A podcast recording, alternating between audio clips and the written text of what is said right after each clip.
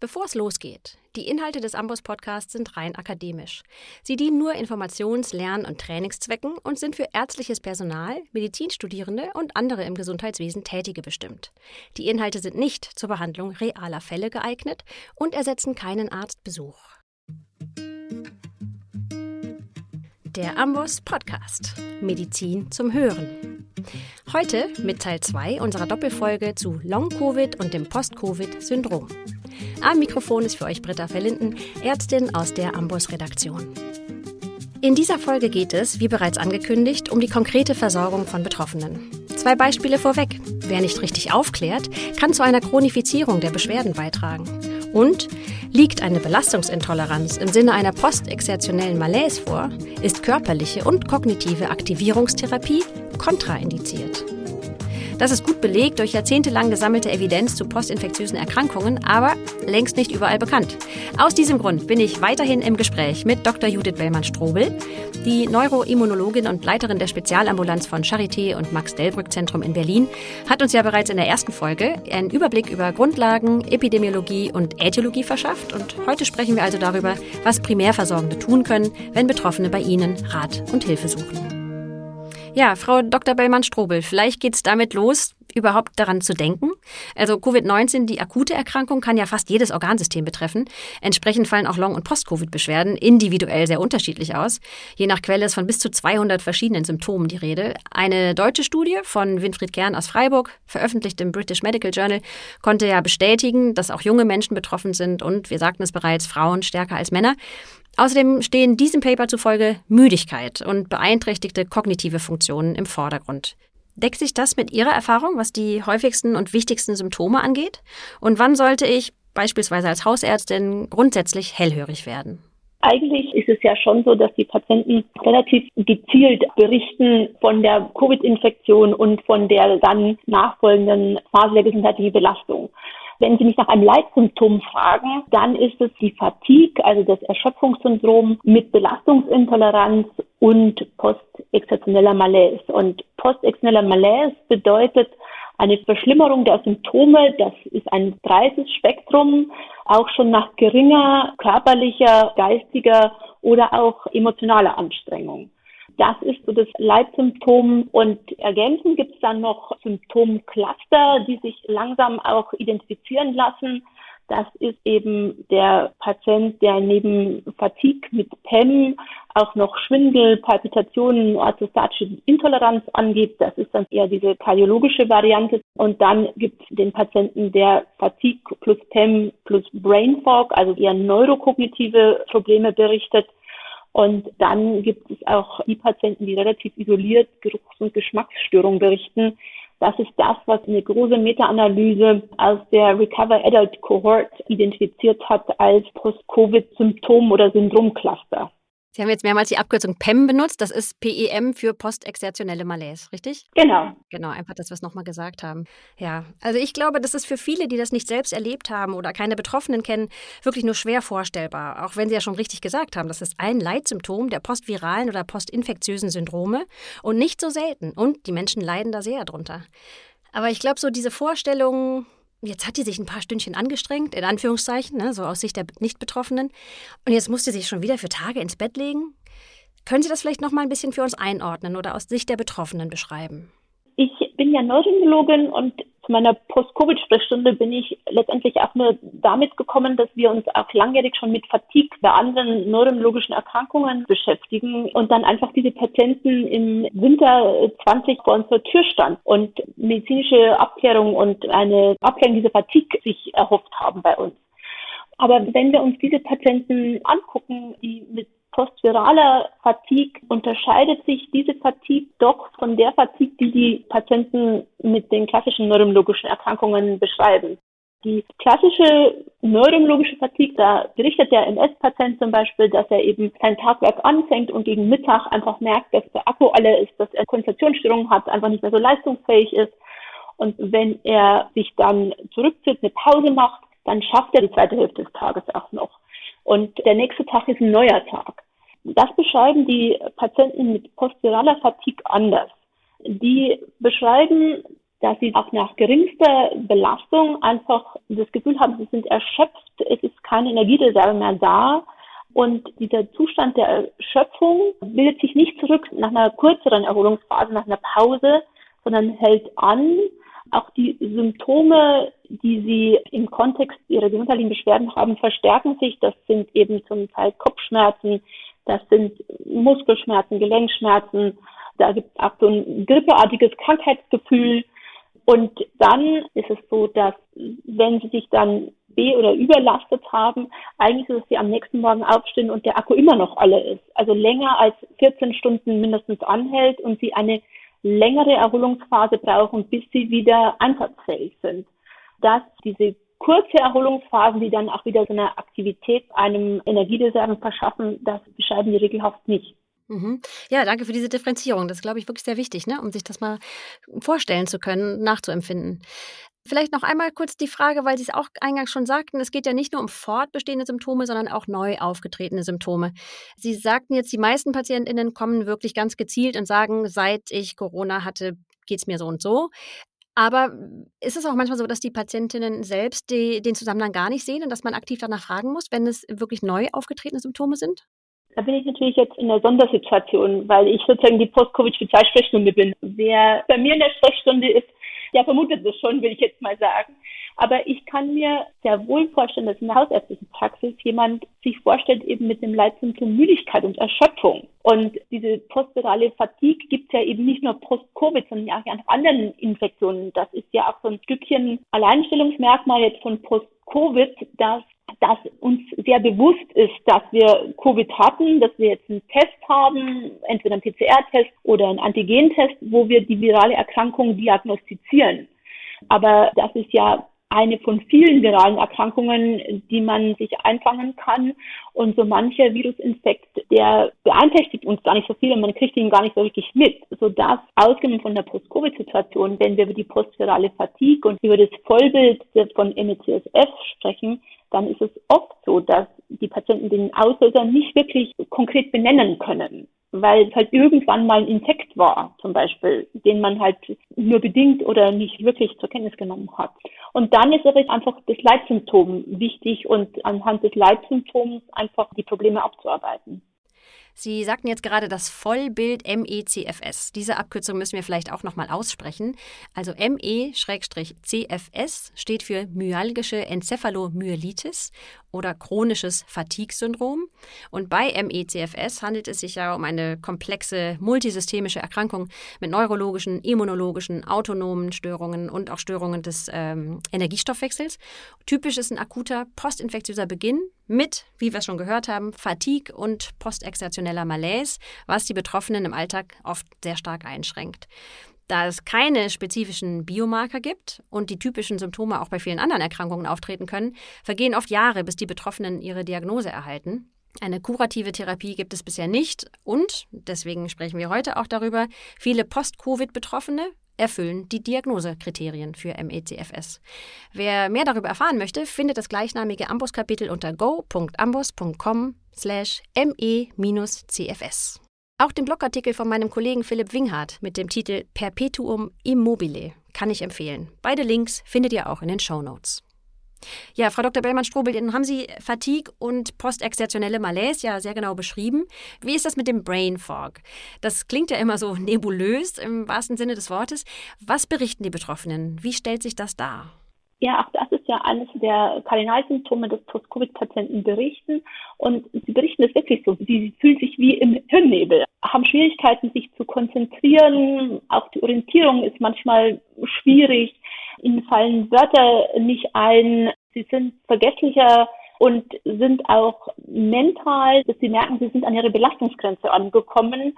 Sie haben das Gefühl, nicht klar denken zu können. Das lässt sich auch verifizieren. Wir machen bei uns in der Sprechstunde so einen kleinen Screening-Test für kognitive Störungen und es ist bei vielen Patienten so, dass sich da auch wirklich in diesem Mokka-Test Auffälligkeiten finden.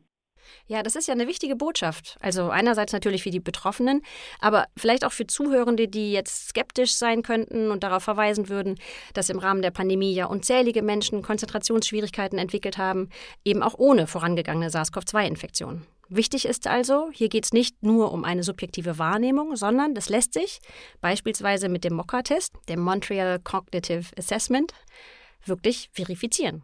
Und das ist jetzt so die Orientieruntersuchung. Letztendlich geht es schon, auch wenn das eines der Hauptbeschwerden ist, das auch zu quantifizieren und natürlich mit einer standardmäßigen neuropsychologischen Testung dann auch die verschiedenen Qualitäten abzuprüfen. Dann kommen wir jetzt zum nächsten Punkt. Wir haben also jetzt dran gedacht, wir haben möglicherweise einen Verdacht und wir möchten den jetzt abklären. Oder vielleicht kam auch der Patient oder die Patientin selbst schon mit dem Verdacht. Wie lässt der sich denn nun erhärten? Es handelt sich ja um eine Ausschlussdiagnose, sowohl bei Long-Covid als auch beim Post-Covid-Syndrom.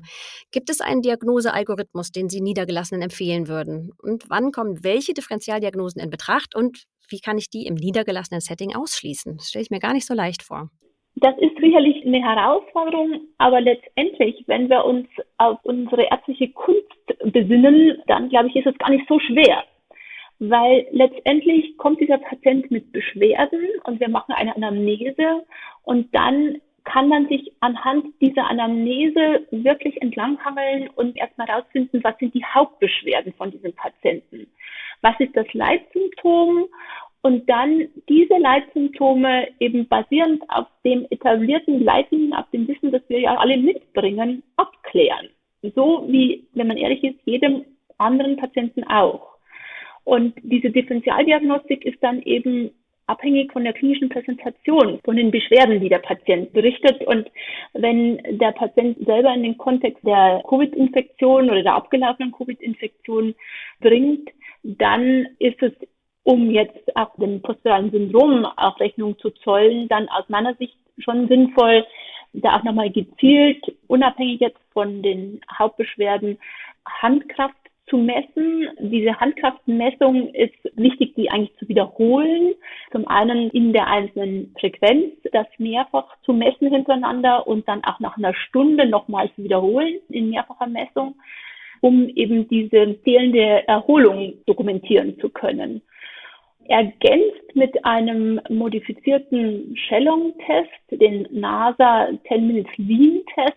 Das ist ein Shellong-Test, wo man erst im Liegen misst und dann, während die Patienten stehen bzw. sich anlehnen und dann in kurzen Zeitabständen auch da Blutdruck und Puls misst, um auch die Kreislaufdysregulation mit einem objektivierbaren Befund auch zu ergänzen.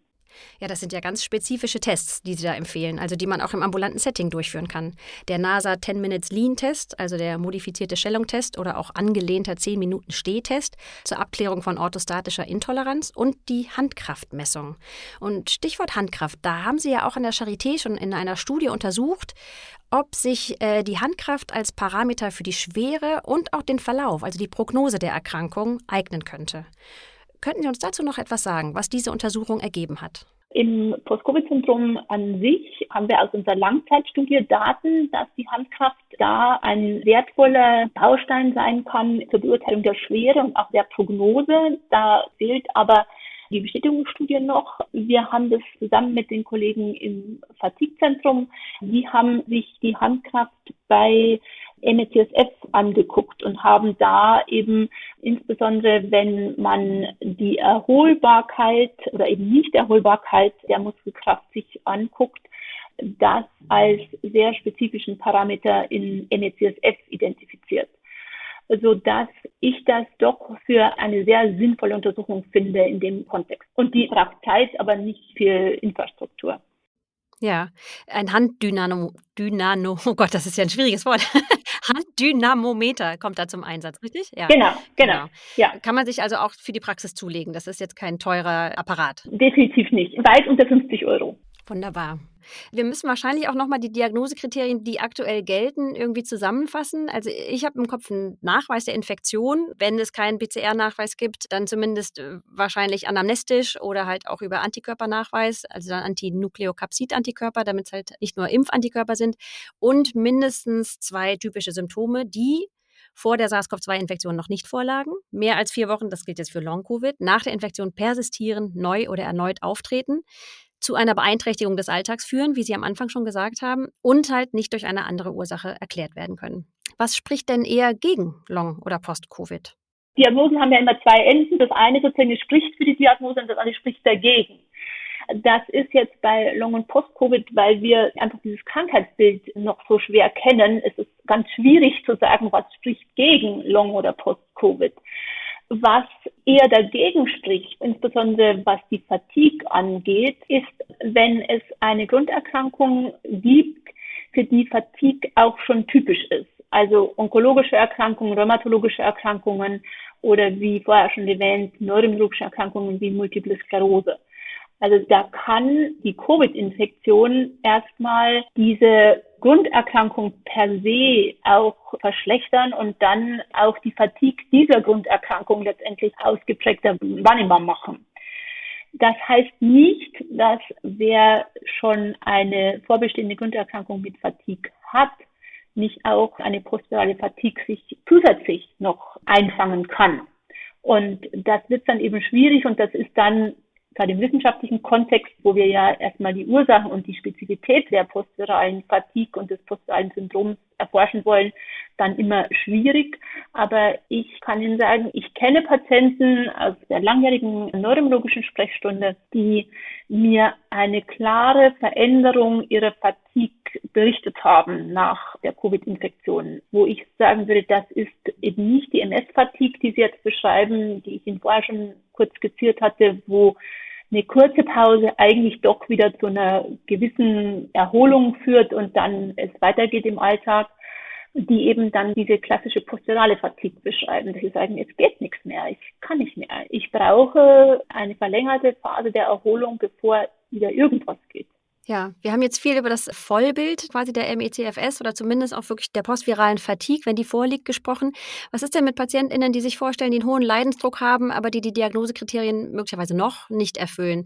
Was können wir denen im ambulanten Setting raten? Also es gibt ja zum Beispiel die Empfehlung, Symptomtagebuch zu führen oder wann sollte ich die wieder einbestellen? Haben Sie da auch noch einen Tipp? Man muss ja ganz wichtig, wirklich super wichtig differenzieren zwischen postviraler Fatigue. Das ist ein Teil des postviralen Syndroms, das in vielen Fällen, in den allermeisten Fällen, sich nach Wochen und Monaten eigentlich auch spontan wieder zurückbilden kann und eben nicht zwingend ins Vollbild von einem chronischen Fatigue-Syndrom übergehen muss. Das ist ein kleiner Anteil der Menschen, die eine postvirale Fatigue haben, die dann chronisch krank bleiben insbesondere in der Anfangsphase, in der Frühphase der Erkrankung, wir reden jetzt so von dieser Long-Covid-Spanne, haben die allermeisten Patienten eine sehr hohe Wahrscheinlichkeit, dass sie sich auch bessern.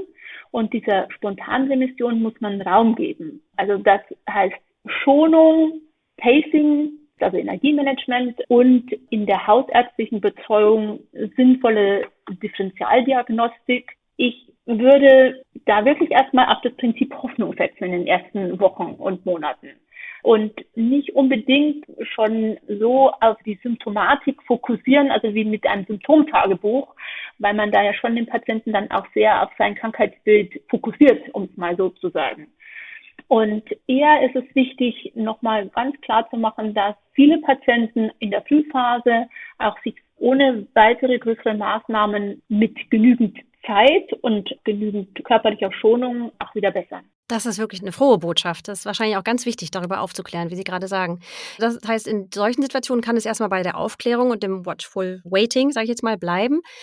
Und dann mal aber andersrum, wie ist denn einzuschätzen, ob jetzt weitere Maßnahmen dringend nötig sind? Also ich habe mal gelesen, bei Kindern, Jugendlichen sagt man beispielsweise, wenn wirklich die Alltagsfunktionen stark beeinträchtigt sind und oder es mehr als zehn Fehltage im Monat in Schule oder Kita beispielsweise oder auch Fehltage der Eltern, weil sie halt ihre Kinder betreuen müssen, weil die krank sind.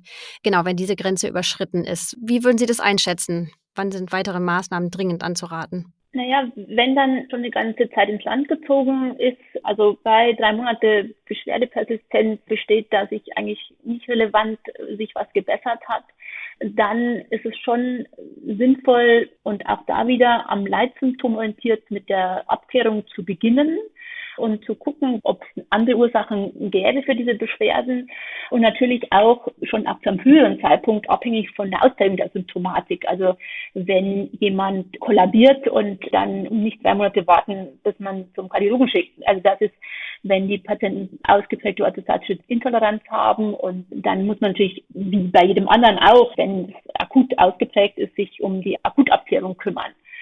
Und letztendlich, das ist eben sehr, sehr schwierig. Also nach der Diagnose kommt die Therapie. Das Angebot ist eben im Moment sehr übersichtlich, um es mal so zu beschreiben. Und die wichtig ist, dass die auch, wenn dann schon der Patient lange krank ist und möglicherweise selber auch ungeduldig ist und wieder leistungsfähig sein möchte, man trotzdem aber diese körperliche Schonung weiterhin praktiziert. Das heißt aber nicht sich aufs Sofa setzen, sondern das heißt aktive Vermeidung, also Schonung heißt Vermeidung von Überlastung und Aktivierung, soweit es ohne Beschwerdezunahme machbar ist, einfach ganz und klar der Dekonditionierung auch entgegenzuwirken. Aber da haben wir im Moment noch keine Option, auch wenn eben Kinder in der Schule lange fehlen, da kurzfristig Abhilfe zu schaffen, weil uns einfach die therapeutischen Maßnahmen fehlen. Kommen wir auf die therapeutischen Maßnahmen gleich vielleicht nochmal ausführlich. Wenn ich jetzt im Gespräch noch bin und in der Aufklärung, woran muss ich denn im Gespräch mit Betroffenen außerdem denken? Also ich habe jetzt zum Beispiel im Kopf berufsbedingte Ursachen, äh, ob ich jetzt eine Anerkennung als Berufskrankheit vielleicht in die Wege leiten kann. Die am stärksten betroffene Gruppe sind ja beispielsweise ErzieherInnen. Oder auch, was ich empfehlen oder raten kann bei langfristigen Ausfällen in Schule oder Beruf, was es mit den sozialen Folgen auf sich hat, bei langer Arbeitsunfähigkeit, eine stufenweise Wiedereingliederung nach dem Hamburger Modell und so weiter, Kur- und Reha-Maßnahmen. Aber vielleicht gibt es da noch weitere Aspekte, die ich jetzt nicht genannt habe, die auch wichtig sind in so einem ersten Gespräch.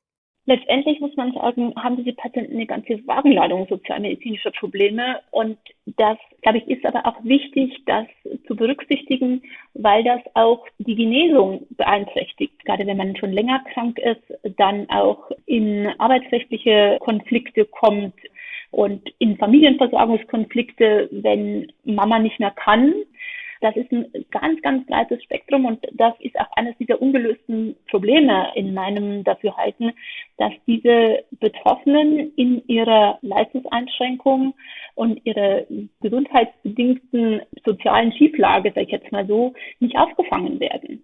Und da ist der Hausarzt, glaube ich, schon eine gute Anlaufstelle, weil seine Patienten, die bei ihm in Betreuung sind, gut kennt und auch die Familienkonstellation kennt und wie ich vorher gesagt habe, dass diese körperliche Schonung und die dosierte Belastung Teil der Therapie sind und man mit möglicherweise auch da unterstützenden Maßnahmen über den Hausarzt entsprechend schon auch aushelfen kann. Und dann Rehabilitation, ja, ist wichtig unter Berücksichtigung einfach der Belastungsgrenzen. Die können zum Teil sehr niedrig sein. Aber das ist trotzdem wichtig, um dann auch den Betroffenen zu vermitteln, wie sie mit dieser eingeschränkten Belastbarkeit doch ihren Alltag abgestalten können. Ja, sehr wichtige Aspekte, genau. Wir nehmen hier jetzt gerade ja Mitte September auf und am, äh, ich glaube, 12. September letzte Woche gab es ja einen runden Tisch im Bundesministerium für Gesundheit.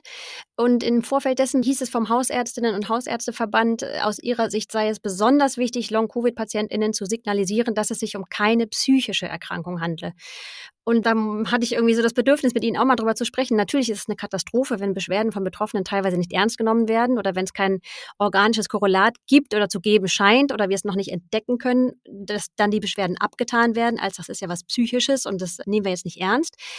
Aber vielleicht kann die psychische Belastung durch diese Symptome, also wenn man sich vorstellt, ich gehe ein paar Schritte spazieren und muss mich danach für Tage wieder ins Bett legen, das ist ja eine unglaubliche Belastung, besonders für einen jungen Menschen, der vorher fit im Leben stand, dass diese psychische Belastung, die die Menschen in ihrem Alltag ja dann teilweise wirklich massiv einschränken, durchaus auch thematisiert werden sollte, oder? Also das anzusprechen und Hilfen anzubieten, kann ja sicher nicht schaden. Also da würde ich gerne eins nochmal relativieren. Der junge Mensch, der nur ein paar Schritte zu Fuß gehen kann und dann über Tage ausgenockt ist, den gibt es, ja, aber der ist eher selten, Gott sei Dank. Aber schon alleine die psychische Belastung, die man hat, weil man seine Kinder nicht so versorgen kann, wie man das gerne möchte, ist natürlich eine psychische Belastung. Und wie Sie das beschrieben haben, ist natürlich, wenn man unter Post-Covid-Symptomatik mit einer schweren Ausprägung belastet ist, dann ist das eine Veränderung, die gravierend ist, was die Lebenssituation betrifft. Und da ist eine psychotherapeutische Unterstützung immer sinnvoll, einfach weil das eine Belastung ist und die bei auch vielen anderen Krankheitsbildern wir das mittlerweile auch mit frühen Daten belegen können. Je besser man auch auf der psychischen Ebene gegebenenfalls eben auch durch psychotherapeutische Unterstützung mit der Erkrankungssituation zurechtkommt, desto besser nimmt die Erkrankung den Verlauf. Und die Psychotherapie, insbesondere die Verhaltenstherapie, hat noch einen Faktor, der unterstützend sein kann. Patienten können mit verhaltenstherapeutischen Maßnahmen auch lernen, Pacing in ihren Alltag zu integrieren. Ja, damit haben Sie mir jetzt die Überleitung zum nächsten Fragenblock abgenommen, die Behandlung. Das Pacing. Das hat sich ja bei dem chronischen Fatigue-Syndrom, das wir eben schon erwähnt haben, bewährt. Worum handelt es sich bei Pacing und für wen kommt es in Frage? Pacing ist vom Prinzip ein Energiemanagement. Das heißt, belasten ohne überlasten.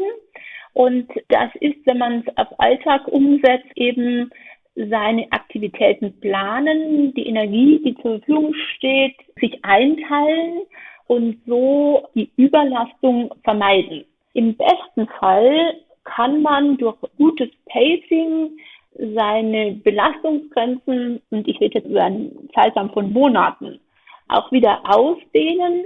Im Kontext der postviralen Fatigue wissen wir, wenn man ständig über die Belastungsgrenze geht und dann in das PEM kommt, dass das dann kontraproduktiv ist, dass die Belastungsgrenze immer geringer wird. Pacing als therapeutische Maßnahme hat sich aus dem Kontext von MECSF bewährt. Und wenn man ehrlich ist, spricht nichts dagegen, das auch bei anderen Formen von Fatigue und auch bei weniger schwer ausgeprägten Formen der posturalen Fatigue einzusetzen. Und das muss man lernen. Da gibt es auch verschiedene Methoden. Da kann man zum Beispiel auch auf der Homepage der Deutschen Gesellschaft für MECSF sich Videomaterial angucken und ausführlich dazu nachlesen oder auch mittlerweile eine Website im Netz. Da gibt es wirklich gute Quellen, wo man sich da entsprechend informieren kann. Ja, das ist super. Diese Quellen setzen wir dann auch nochmal in die Shownotes, dass sich die Interessierten da auch direkt informieren können. Das ist wirklich ein wichtiges Stichwort gewesen. Danke, dass Sie das jetzt mal erklärt haben. Wir haben es ja schon mehrmals genannt. Kommen wir vielleicht zur medikamentösen Therapie. Die Expertin für MECFS, Carmen Scheibenbogen, ihre Berliner Kollegin von der Charité, hatte ja vorgeschlagen, eine Liste von Off-Label-Empfehlungen zu erstellen, damit mehr Ärztinnen und Ärzte diese Arzneimittel kennen und verschreiben. Und Gesundheitsminister Lauterbach hat diese Idee jetzt aufgegriffen und eine Kommission beim BfArM, beim Bundesinstitut für Arzneimittel und Medizin Medizinprodukte soll diese Liste nun erarbeiten. Die Medikamente sollen demnach künftig auch außerhalb der Zulassung verordnet und bezahlt werden. Um jetzt der Arbeit dieser Kommission nicht vorzugreifen, vielleicht die Frage an Sie, könnten Sie heute vielleicht schon etwas sagen zu bereits zugelassenen Medikamenten oder einem und dem Anwendungsgebiet? Also ich bin sehr gespannt, was auf dieser Liste sein wird. Und ich glaube schon, dass es wichtig ist, dass wir diese Liste definieren, diese Medikamente definieren. Natürlich wird bereits jetzt viel im Off-Label-Bereich eingesetzt da ist auch immer wieder zu hinterfragen, wo ist die Evidenz und die Evidenz müssen wir generieren. Das ist ja eigentlich schon unser integraler Bestandteil unserer äh, medizinischen Versorgung. Aber da muss man sagen, da sind wir auch noch nicht wirklich vorangekommen oder sind gerade auf dem Weg. Und die Patienten sind immer da, sie müssen ja versorgt werden und haben ja berechtigte Wünsche, dass ihre Symptome, ihre Beschwerden auch behandelt werden. Und da sind wir eben bei der symptomatischen Therapie, die wir im Moment eben sehr wohl einsetzen können. Also auch die Symptome, die Beschwerden, die Patienten, wenn sie mit einem Post-Covid-Syndrom in der Sprechstunde sind, berichten, sind eben Schmerzen, ausstrahlende Schmerzen, ziehende Schmerzen. Das ist der Schmerz, den wir als neuropathischen Schmerz eigentlich auch äh, bei vielen anderen Krankheitsbildern kennen und auch mit den Medikamenten behandeln können, die wir sonst beim neuropathischen Schmerz einsetzen. Das sind Gabapentin, Pregabalin, da können die Fachkollegen aus dem Vollen schöpfen, das ist ihr täglich Brot. Und das will ich einfach nur ermuntern, das zu tun. Auch zumindest ist mir das aufgefallen bei uns in der Sprechstunde, dass manche Patienten mit Postcovid über Kopfschmerzen berichten, Spannungskopfschmerz, aber auch etliche Patienten, die vorbestehende Migräne hatten, die von einer erheblichen Zunahme der Frequenz und der Intensität berichten, seit sie von Covid betroffen waren. Und auch da kann man natürlich die klassische Standard-Migräne-Prophylaxe oder auch Akuttherapie einsetzen. Und das ist mir ganz wichtig zu betonen, also den Patienten zu hören mit seinen Beschwerden und zu überlegen, was aus meinem Repertoire kann ich denn im Kontext der symptomatischen Therapie möglicherweise jetzt schon durch diese Therapiemaßnahmen Erleichterung verschaffen. Und da sind die sehr, sehr dankbar, wenn man sie auf der Ebene auch schon mal zumindest symptomatisch behandelt. Ja, na klar. Also treten neuropathische Schmerzen auf oder werden Migräneattacken stärker und oder häufiger an die entsprechende Behandlung denken. Da gibt es ja ein breites Spektrum an Symptomen und was man symptomatisch eben versuchen kann, sollte man diesen Patienten einfach trotzdem auch ermöglichen. Ja, wie ist es denn eigentlich mit präventiven bzw. sekundärpräventiven Maßnahmen? Im ersten Teil unseres Gesprächs hatten Sie ja bereits für uns eingeordnet, ob Betroffene nach einer Impfung bzw. Boosterung eine Verbesserung ihrer Symptome verspüren oder nicht. Das ist äh, individuell unterschiedlich und die Daten dazu sind nicht eindeutig. Wie gefährlich ist denn eine erneute Infektion mit SARS-CoV-2 bei bestehendem Long-Covid oder auch mit anderen Viren? Beispielsweise gibt es ja Menschen, die äh, in der Familie Betroffene haben und die dann weiter konsequent Maske getragen haben, als das wirklich für die allermeisten meisten nicht mehr zum Alltag gehört hat. Die sagten dann beispielsweise, ich möchte meinem Sohn keinen weiteren Erreger mit nach Hause bringen. Davon werden die Symptome ja nur wieder schlimmer. Die erneute Infektion mit SARS-CoV-2 bei bestehendem Long-Covid ist ja das erste Thema. Dazu gibt es keine systematischen Daten. Das ist schwierig oder unmöglich, eine evidenzbasierte Empfehlung zu geben. Letztendlich es ist eine erneute Infektion wie auch eine Infektion mit einem anderen Erreger. Und im Kontext von Covid-19 gibt es ja Gott sei Dank die Möglichkeit, Paxlovid einzusetzen in der Akutphase. Und das würde ich bei Patienten, die Post-Covid-Syndrom haben, großzügig einsetzen. Einfach um die Infektion als solches möglichst im Griff zu haben. Und wenn da nichts entgegenspricht, keine relevanten Kontraindikationen sind, würde ich da relativ großzügig sein, Paxlovid den Patienten einfach zu verordnen. Was insgesamt die Infektionssituation angeht, kennen wir das ja von ganz, ganz vielen Erkrankungen, dass eben eine akute Infektion die Grunderkrankung verschlechtern kann. Und insbesondere auch von autoimmunvermittelten Erkrankungen. Und deswegen macht es schon Sinn, gegen Influenza oder andere Erkrankungen, gegen die man impfen kann, auch gemäß dem Standard der STIKO zu impfen. Und wenn es geht, schon sich einem gewissen Infektionsrisiko nicht unbedingt auszusetzen. Aber das geht halt nicht. Das Leben geht weiter. Man kann sich nicht da komplett zu isolieren. Und wenn dann so eine akute Infektion eingetreten ist, dann gilt erst recht wirklich die Maßgabe der Schonung und eben ganz bewusst Pacing und Energiemanagement und Rekonvaleszenz einzuplanen, um da einfach dann auch die Mechanismen, die es möglicherweise ja durch die posturale Fatigue, die vorbestehend ist, im besten Fall nicht noch weiter zu triggern. Vielleicht, um auch diese ganzen Hinweise nochmal so zusammengefasst irgendwo zu finden, gibt es denn Fortbildungsangebote für Niedergelassene zum Thema? Also ich habe gelesen, in Berlin haben Sie bereits so ein Netzwerk mit Niedergelassenen gegründet und bieten auch Fortbildungen an. Gibt es da was, zum Beispiel für die Berliner KollegInnen, die jetzt vielleicht zufällig zuhören, einen Link oder eine Empfehlung, die wir noch in die Shownotes setzen könnten für Fortbildungsangebote? Ich selbst bin die wissenschaftliche Leitung der Fortbildungsreihe des Post-Covid-Netzwerkes der Charité. Wir haben alle vier Wochen ein Thema im erweiterten Kontext Post-Covid.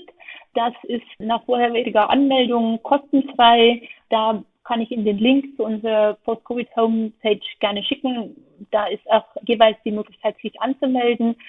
Das Fatigue-Zentrum der Charité hat ganz umfassend Informationen für Hausärzte oder auch Fachkollegen zur postviralen Fatigue und dem auch zu MECSF, was die Kollegen da sich runterladen können.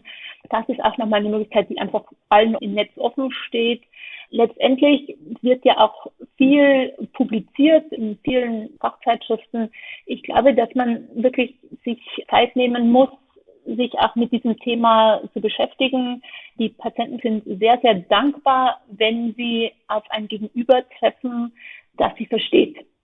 Und leider ist das postvirale Syndrom in der Ärzteschaft als Krankheitsbild noch wenig bekannt. Und jetzt aus aktuellem Anlass, glaube ich, muss man dafür sorgen, dass es bekannter wird. Unter anderem dafür nehmen wir gerade diesen Podcast auf. Richtig, ne? im hausärztlichen Setting sind einige Betroffene gut versorgt. Also erst recht, wenn sie ein Gegenüber haben, wie Sie gerade geschildert haben, das Verständnis mitbringt und sich schon ein bisschen eingelesen hat und auskennt. In welchem Fall müssen denn jetzt Betroffene an ein spezielles Zentrum weiterverwiesen werden? Welche Kriterien wären das? Zum einen sind es wirklich, wenn die Patienten schwer und schwerst betroffen sind. Und das ist eben, wenn nach mindestens sechs Monaten die Patienten immer noch schwer zum Beispiel mit Fatigue betroffen sind und Belastungsintoleranz. Das ist aber auch, wenn sich Befundkonstellationen ergeben, wo im hausärztlichen Kontext Kollegen sagen, das ist jetzt ein komplexes System, da muss ich einfach einen Spezialist dazu holen. Letztendlich muss ich Ihnen sagen, haben wir auch in den Spezialambulanzen ein Versorgungsproblem weil wir einfach nicht die Kapazitäten haben, mit der Zeit, die diese komplexen Patienten brauchen, diese Patienten auch zu betreuen. Und das ist wirklich ein Problem und wo ich mir sehr wünschen würde, dass sich da jetzt auch in absehbarer Zeit irgendwie eine Lösung findet. Das, was wir den Patienten bei uns in den Spezialambulanzen anbieten können, in den spezialisierten Zentren, ist auch eine Studienteilnahme wo wir dann Therapiestudien machen und versuchen entsprechend dann spezifische Therapieoptionen auch wissenschaftlich fundiert zu entwickeln. Das ist dann die Möglichkeit, die wir eben an deren Einrichtungen, an, an den Einrichtungen, die klinische Studien anbieten, dann nochmal den Patienten zusätzlich bieten können. Zwei Angebote hatte ich jetzt im Kopf, dass es die bei Ihnen schon gibt, und zwar die B-Zelldepletion und die Immunadsorption. Ist das was, worauf man Patienten dann auch schon hinweisen könnte, dass das möglicherweise für Sie in Frage kommt, wenn sie in eine Ambulanz weiterverwiesen werden? Also die Immunadaption ja, B-Zelldepletion ist letztendlich dann die Weiterentwicklung dieses Therapieprinzips. Immunadaption heißt ja, dass Antikörper aus dem Blut rausgefiltert werden. B-Zelldepletion würde bedeuten, dass die B-Zellen, die diese Antikörper produzieren, durch ein Medikament entfernt werden. Die Immunadaptionsstudie gibt es zwei an der Charité. Eine offene Studie, und demnächst fängt auch eine placebo-kontrollierte Studie an an der Charité, wo Immunadaption untersucht wird. Die B-Zell-Depressionsstudie sind wir noch in Vorbereitung. Was wir aber in absehbarer Zeit anbieten können, ist auch nochmal eine Studie mit einer antientzündlichen Therapie mit Prednisolon, wo Patienten untersucht werden, ob eine systematische Steroidgabe das Post-Covid-Syndrom nachweislich beeinflussen kann und wir haben auch schon jetzt eine Studie, wo wir uns ein Medikament angucken, das die endotheliale Dysfunktion versucht zu überwinden, wo wir da nochmal Patienten einschließen. Also wir haben Gott sei Dank an der Charité die Möglichkeit mit unserer nationalen Studiengruppe dann ein großes Studienangebot zu machen oder zu haben, aber das ist auch harte Arbeit. Ja, harte Arbeit, die auch finanziert werden muss. Darüber haben wir auch im ersten Teil ein bisschen gesprochen. Möchten Sie denn den ärztlichen KollegInnen, die hier zuhören, noch etwas mitgeben? Haben wir irgendetwas noch nicht angesprochen, das Ihnen noch am Herzen liegt? Da sage ich Eulen nach erzählen, weil wer sich das angehört hat und auch in dieser Länge angehört hat, der bringt ja schon das Interesse mit für dieses Krankheitsbild. Und ich glaube, das ist ganz wichtig. Das ist ein langjähriges Krankheitsbild, das für uns im Alltag jetzt durch die erhöhte Frequenz nochmal eine neue Bedeutung bekommen hat. Und es ist, glaube ich, ganz wichtig, das zu tun, was der Hausarzt auch gut kann, den Patienten, den er kennt, in seinen Beschwerden, in seinen Sorgen und Nöten abholen, ihm zuhören und mit ihm zusammen eine Strategie entwickeln, wie er seine gesundheitlichen Beschwerden möglichst für alle Beteiligten gut den Griff kriegt. Frau Dr. Bellmann-Strobel, vielen Dank. Sie haben sich jetzt wirklich sehr viel Zeit genommen, uns das alles genau zu erklären. Ich bedanke mich dafür und hoffe, dass von Ihrer Aufklärungs- und Forschungsarbeit noch viele Betroffene profitieren werden. Vielen Dank. Ja, ich danke Ihnen für die Möglichkeit, dass wir hier so ausführlich sprechen konnten und freue mich über die Kollegen, die sich da über das Krankheitsbild auch informieren. Wunderbar. Und bevor ich mich verabschiede, fasse ich nochmal die wichtigsten Take-Home-Messages für euch zusammen. Wie die akute Erkrankung können auch langfristige Folgen einer SARS-CoV-2-Infektion praktisch jedes Organsystem betreffen. Doch auch wenn ein milder Verlauf keine Schäden hinterlassen zu haben scheint, kann es zu Long-Covid oder dem Post-Covid-Syndrom kommen. Im ersten Teil der Doppelfolge hat Frau Dr. Bellmann-Strobel ja auch berichtet, dass das organische Korrelat sich manchmal erst elektronenmikroskopisch oder in experimentellen MRT-Aufnahmen zeigen kann. Als Leitsymptom gilt die postvirale Fatigue mit Belastungsintoleranz bzw. postexertioneller Malaise, kurz PEM. Dabei kann auch geringste körperliche, geistige oder emotionale Belastung die Beschwerden massiv verschlechtern. Und zwar nicht nur die Erschöpfung selbst, sondern auch individuelle weitere körperliche Symptome wie Kopf-, Muskel- oder Gelenkschmerzen. Um sich zu erholen, reicht es für die Betroffenen im Unterschied zu anderen Formen der Fatigue nicht aus, einfach eine Pause zu machen. Als klinischer Parameter für diese fehlende Erholbarkeit könnte sich die Handkraft durchsetzen, die an der Charité untersucht wird. Eine wiederholte Messung der Handkraft ist bei Verdacht auf ein postvirales Syndrom deshalb auch im ambulanten Setting sinnvoll. Um eine mögliche Kreislaufdysregulation zu objektivieren, bietet sich der NASA 10-Minute Lean-Test an. Denn neben Fatigue mit PEM gibt es verschiedene Symptomcluster. Aus dem kardiologischen Bereich können das beispielsweise Schwindel, Palpitationen und eben orthostatische Intoleranz sein. Andere Betroffene berichten eher über neurokognitive Probleme, wie zum Beispiel Brain Fog, und wieder andere klagen relativ isoliert über Geruchs- und Geschmacksstörungen. Was die postvirale Fatigue angeht, kann man in den ersten Wochen und Monaten durchaus auf das Prinzip Hoffnung setzen. In einer Vielzahl der Fälle geht die Fatigue spontan in Remission. Die Betroffenen sollten deshalb in der Frühphase darüber aufgeklärt werden, dass es den meisten bald wieder besser geht, wenn sie sich ausreichend schonen. Werden die individuellen Belastungsgrenzen hingegen überschritten, kann das die Symptome und die Prognose drastisch verschlechtern. Auch darüber sollten die Betroffenen aufgeklärt sowie zu einem entsprechenden Pacing angeleitet werden. Mit dem Pacing lässt sich, wenn es richtig angewandt wird, die Belastbarkeit auch langsam wieder steigern. Ein Link zu weiteren Informationen über diese wichtige therapeutische Maßnahme findet sich in den Show Notes. Zur Aufklärung und Versorgung gehört es auch, die Betroffenen nach ihrer psychischen Belastung und möglichen sozialmedizinischen Problemen zu fragen, sowie entsprechende Hilfe anzubieten, da diese den Verlauf ebenfalls negativ beeinflussen können. Auch eine Reinfektion mit SARS-CoV-2 kann die Symptome wieder verschlechtern. Hat sich jemand mit bestehendem Post-Covid-Syndrom erneut akut infiziert, sollten die Behandelnden das Mittel Paxlovid als Option in Betracht ziehen und erst recht zu körperlicher Schonung mahnen. Da auch andere Infektionen gefährlich werden können, auch die Impfungen nach STIKO-Standard nicht vergessen. Was die medikamentöse Behandlung von Long-Covid und dem Post-Covid-Syndrom angeht, steht bislang die symptomatische Therapie im Vordergrund. Je nach Beschwerdebild können also sehr verschiedene Medikamente zum Einsatz kommen. Das BfArM erarbeitet außerdem gerade eine Liste mit Off-Label-Optionen. Weitervermittelt werden sollten Menschen, bei denen sich die Symptome auch nach sechs Monaten kaum oder gar nicht gebessert haben. Und auch wer komplexere Beschwerden hat, gehört in eine Spezialambulanz. Dort können Betroffene außerdem von weiteren Behandlungsmöglichkeiten profitieren, gegebenenfalls im Rahmen einer Studienteilnahme. Im Rahmen des Post-Covid-Netzwerks der Charité gibt es ein Fortbildungsprogramm unter der wissenschaftlichen Leitung von Frau Dr. Bellmann-Strobel. Wir haben es in den Show Notes verlinkt. Und damit verabschiede auch ich mich. Ich bedanke mich fürs Zuhören und sage Tschüss, bis zum nächsten Mal. Alle Infos zum Podcast und der Amboss Wissensplattform findet ihr unter go.amboss.com/podcast.